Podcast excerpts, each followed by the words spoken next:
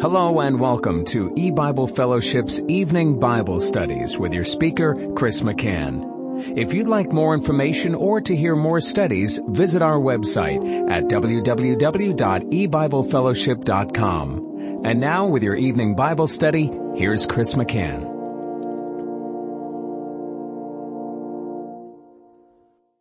Good evening and welcome to E-Bible Fellowship's Bible study in the book of Genesis. Tonight is study number nine of Genesis chapter four. And we're going to be reading from verse nine. And Jehovah said unto Cain, Where is Abel thy brother? And he said, I know not. Am I my brother's keeper? And he said, What hast thou done? The voice of thy brother's blood crieth unto me from the ground. And now art thou cursed from the earth, which has opened her mouth to receive thy brother's blood from thy hand. When thou tillest the ground, it shall not henceforth yield unto thee her strength. A fugitive and a vagabond shalt thou be in the earth. And I'll stop reading there. Now, at this point, we know that uh, from the previous verse, verse 8, that Cain has killed his brother Abel. And the Lord is uh, addressing Cain, speaking to Cain, and says to him, where is Abel thy brother? Now, we, we understand, we know that God knows all things, but God often will ask questions or speak things to cause the individual that has offended him to consider what they have done in their offense. And, and also God, when we have sinned against him, when we have transgressed his law, when God comes to us, at that point, if someone says to God, uh, here is what happened, I slew my brother and oh, I feel so terrible, I feel awful. I did a terrible, terrible thing. I, I murdered my brother and, and just is broken before God. Well, then that's a different matter than when someone commits a sin like Cain slew Abel and now God comes to him and he follows up his sin with more sin, with lies and and cover-ups and um, just just attempting to hide the thing that he did, to hide his transgression, and and so that's Cain's situation. He, he's not um, contrite. He, he's he's not um, repentant in any kind of way. He responds to God's question, "Where is Abel thy brother?" And he said, I know not, am I my brother's keeper? And he directly, uh, very well was aware that he had to be, that he was lying to God. And, and what a foolish thing it is for man to lie to God because God is all knowing and, and God uh, not only knows the things that we have done, as this was an outward act, Cain rose up against his brother in the field and and murdered him, and and so Abel's body uh, was lying in a field, or uh, perhaps Cain covered it, and and we don't know. God doesn't doesn't speak of what happened to his body, but it's very obvious that that uh, this is something outward that that is visible and God could see. And Cain is aware there's a God. He he's heard from his father Adam, his mother Eve, I mean the the entire creation. The fact that there are no other people besides Adam and Eve testifies to the the truth that God created all things like Adam and Eve were surely telling him that he did. And yet he, he still a- attempts to lie to God. And there can only be one explanation, and that is Man, in the blindness of his heart, in that heart that since the fall, and Cain possesses that kind of a heart, he is an unclean that came forth from unclean parents. That as Adam and Eve both fell into sin, both died in their spirit essence the day they ate of the tree and the day you eat thereof you will die.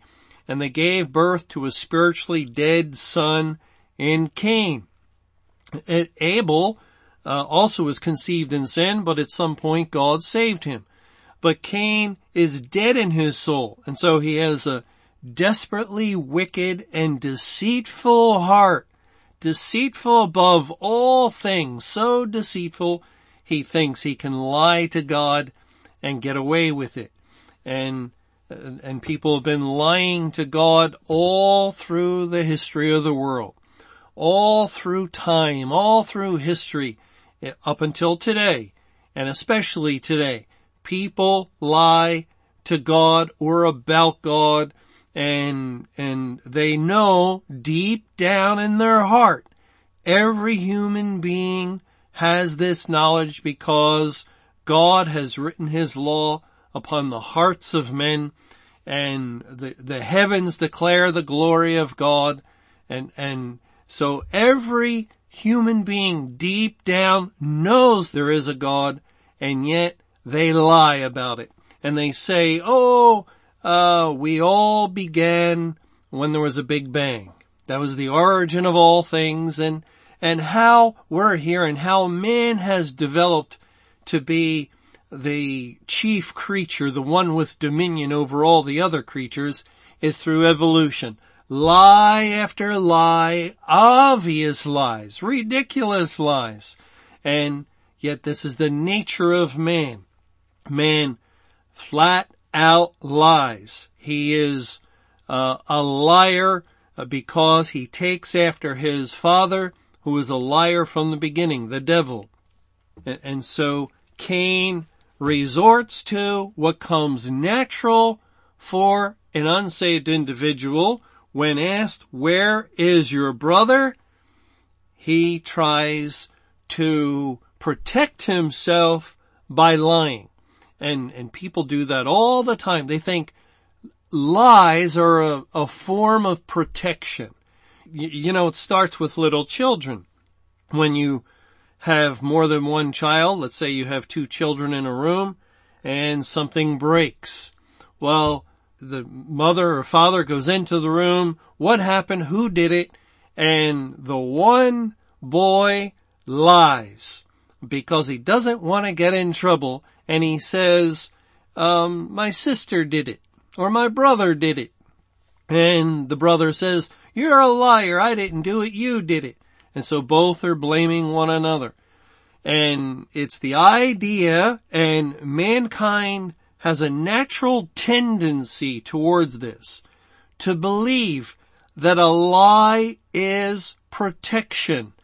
It will guard you. It will keep you from further harm if you lie. If you've done something and breaking the law and the police come, lie.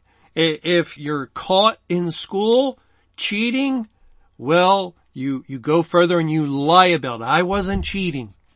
And man always, again and again, protects himself, he thinks, through lying. But lying is really no protection.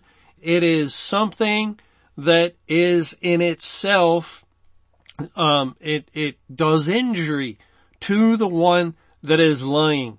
And, and, and really, if only the character, the heart of Cain were broken, were contrite, were sorrowful and and, and if only he had a heart that would recognize I have done wrong and I, I don't know what came over me. I just got so angry that I picked up a rock or whatever, however he killed his brother and I slew my brother and now I am so sorry. I, I'm so sorry I have, um, offended you, O God, that I have done this like King David when the prophet came to him and said, thou art the man, uh, because David used uh, his position as king to set up Uriah the Hittite through Joab, his general, in the forefront of the hottest battle, and, and then other soldiers retired from him, so he would be left uh, practically defenseless and be slain. And so he used the sword of the enemy to slay his own servant Uriah the Hittite so he could cover up his adulterous relationship with Bathsheba who was Uriah's wife.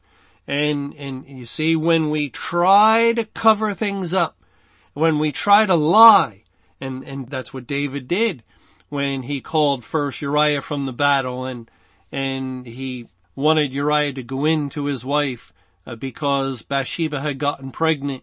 And, and, and when those lies did not work, it resulted in murder. But David upon being convicted by the word of God as God spoke to David through the prophet Nathan and, and just as God is speaking here directly to Cain, as David heard the word of God, it broke him and he became just terribly grieved as we read in Psalm 51, which is the Psalm that God moved David to write, but it's a psalm that records the reaction of David. And, and notice the inscription of Psalm 51 to the chief musician, a psalm of David when Nathan the prophet came unto him after he had gone into Bathsheba. And then verse one, have mercy upon me, O God, according to thy loving kindness, according unto the multitude of thy tender mercies, blot out my transgressions. Wash me thoroughly from mine iniquity and cleanse me from my sin. For I acknowledge my transgressions and my sin is ever before me. Now notice that again. I acknowledge my transgressions. That's what Cain is failing to do. It's what the unsaved individual often fails to do, to acknowledge the transgression. But instead, there's cover up. There, there is more transgression as they lie about what they have done. Well, in verse 4 of Psalm 51, against thee, thee only have I sinned and done this evil in thy sight, that thou mightest be justified when thou speakest and be clear when thou judgest.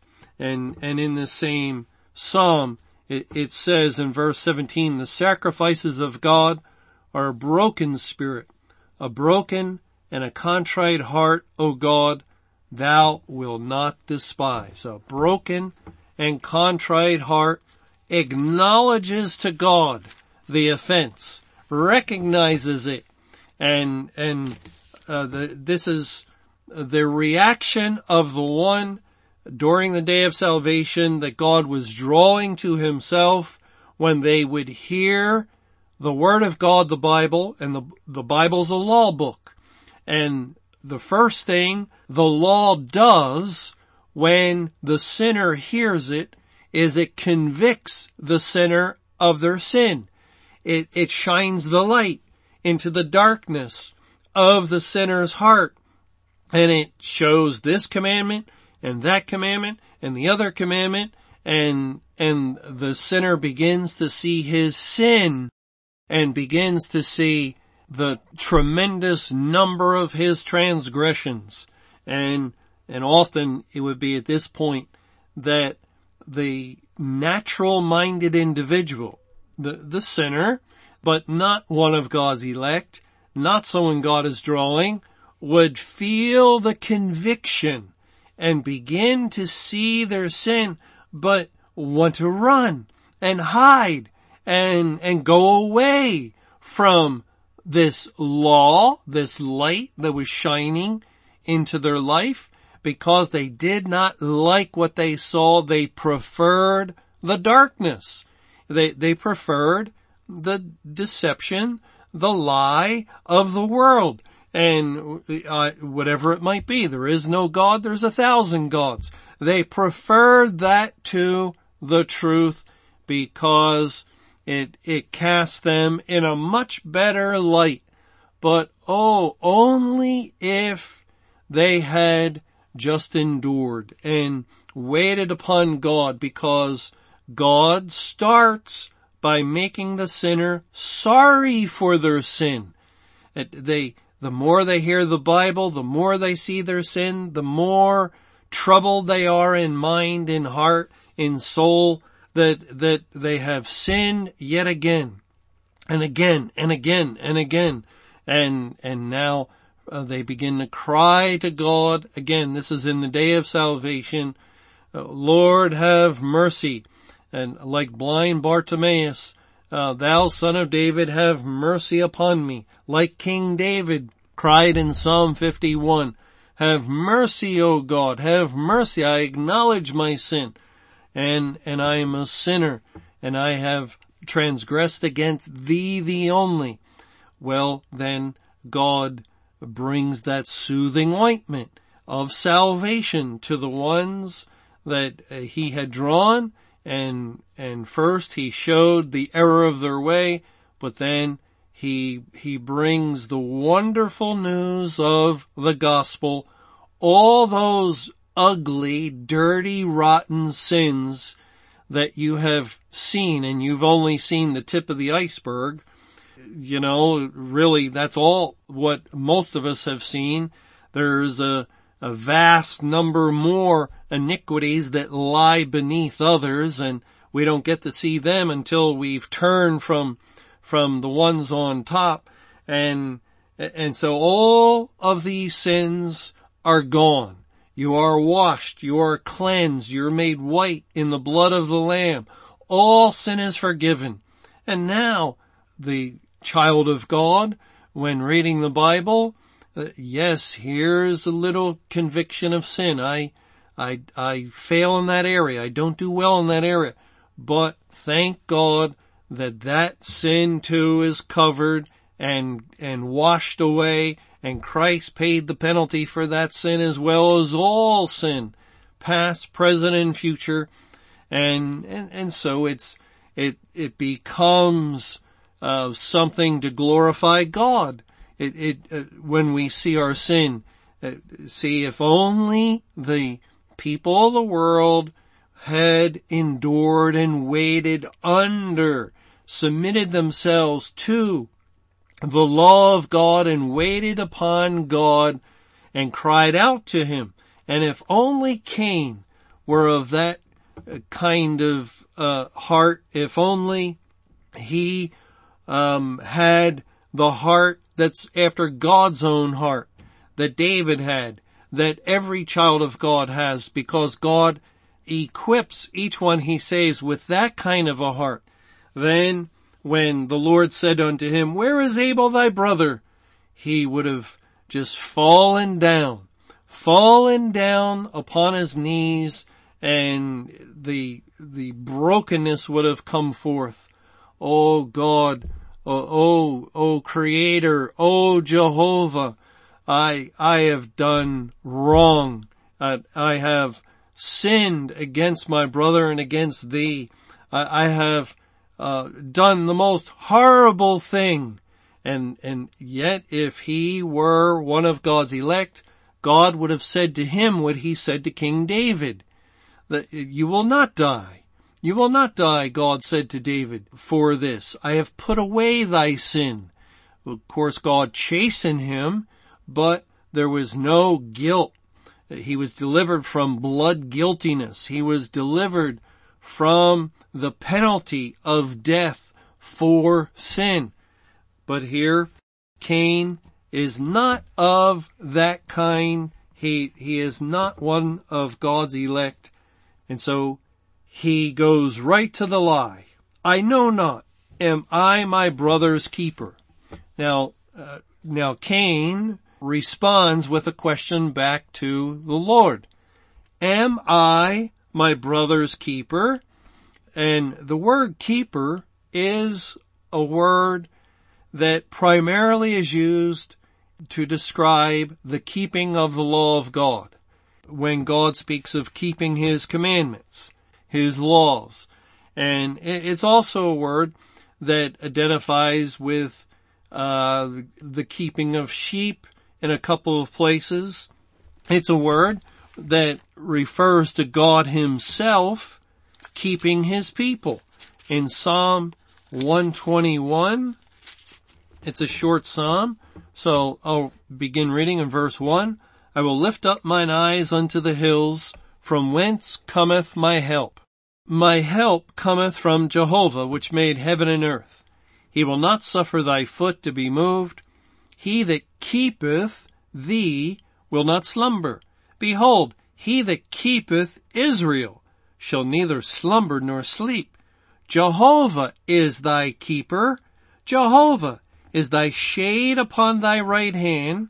The sun shall not smite thee by day, nor the moon by night. Jehovah shall preserve thee from all evil. He shall preserve thy soul. Jehovah shall preserve thy going out and thy coming in from this time forth and even forevermore. Now here, uh, a few times, God, the Lord Jehovah, is the keeper of Israel, and that would be spiritual Israel, the keeper of his people. And it means he's their help, he's their shield, he's their protection, he will keep them. He will preserve them from harm. And in that sense, in that sense, God commands man to be his brother's keeper because God has given commandments concerning how we are to treat our brother. So as man keeps God's commandments, it, is a form of protection for his brother. It, it's a way of keeping his brother. In Exodus 20, it says, and, and remember Jesus said to love the Lord thy God with all thy heart, thy mind, and thy soul, and thy neighbor as thyself. So the, the, uh, on these two commandments hang all the law and, and so forth. So this is very important that, that we treat our fellow man in a way that is according to the law of God. And God says in Exodus 20 verse 12, honor thy father and thy mother, that thy days may be long upon the land which Jehovah thy God giveth thee. Thou shalt not kill. Thou shalt not commit adultery. Thou shalt not steal. Thou shalt not bear false witness against thy neighbor. Thou shalt not covet thy neighbor's house. Thou shalt not covet thy neighbor's wife, nor his manservant, nor his maidservant, nor his ox, nor his ass, nor anything that is thy neighbor's. And, and here we keep, mankind is obligated, responsible to keep the commandments of God concerning his neighbor, concerning his brother. And, and one that stands out here because of the historical account we're reading is thou shalt not kill. So Cain failed to keep the commandment and therefore failed to keep his brother and, and to, to keep his neighbor as all men are required to do and and and so uh, he he's really trying to um, get around this to to excuse himself to justify his action. Look, uh, I'm I'm my own self, and maybe I have responsibility to you, Lord, but I have no responsibility to my brother, to my fellow man, and that's not true. It's not true at all. And, and, and so, uh, here Cain is once again being deceitful. Uh, all right, it, it goes on in verse 10, and he said, What hast thou done? The voice of thy brother's blood crieth unto me from the ground, and now art thou cursed from the earth, which has opened her mouth to receive thy brother's blood from thy hand. Here we see that, that the Lord knew all along what he had done, and, and that proves that when God asked him, where is Abel thy brother? That he already knew the answer, uh, because the voice of Abel's blood was crying to God, and of course that's a figure of speech. It's not literal in any way. Uh, it's not like the blood of Abel uh, had ability to speak or to cry out. No, when Cain slew him, maybe some of his blood came out, uh, if he hit his head on a rock or, or however he did it, if he stabbed him with a stick and it, it, it punctured him somehow, it, it cracked his skull and, and blood spilled out onto the ground and all that meant was there was some of Abel's blood on the ground and there was no noise, no cry from the blood to God, but God sees all. And, and, and so God is giving voice. He's, um, he, he's declaring that uh, that Abel, in a sense, in a way, is crying out. It's exactly what God did, even though Abel's blood is not crying out. It's exactly what God did in Revelation 6 when it says in, in verse 10 concerning the souls of them that are under the altar. And they cried with a loud voice saying, How long, O Lord, holy and true, dost thou not judge and avenge our blood on them that dwell on the earth? Now are the souls of the elect in heaven literally crying out that, that, uh, they want vengeance? No. God is giving them voice or God is putting words in their mouth. That this is what justice requires. This is what the law of God requires.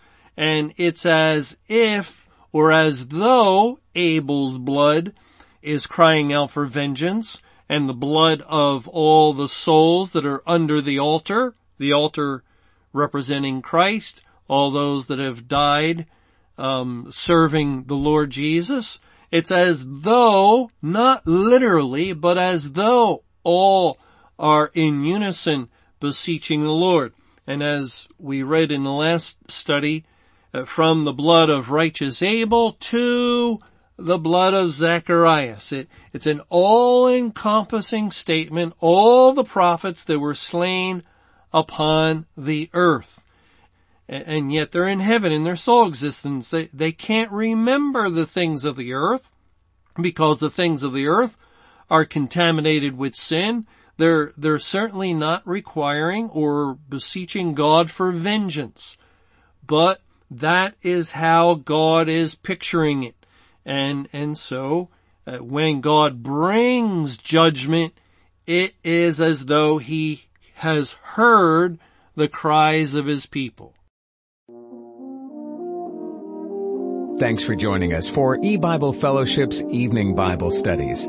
You can hear these studies Monday through Friday over Paltalk, Skype, E-Bible Fellowship's webcast audio, or over your phone. For more information or to hear other studies, visit www.ebiblefellowship.com. Until our next study, may the Lord's perfect will be done.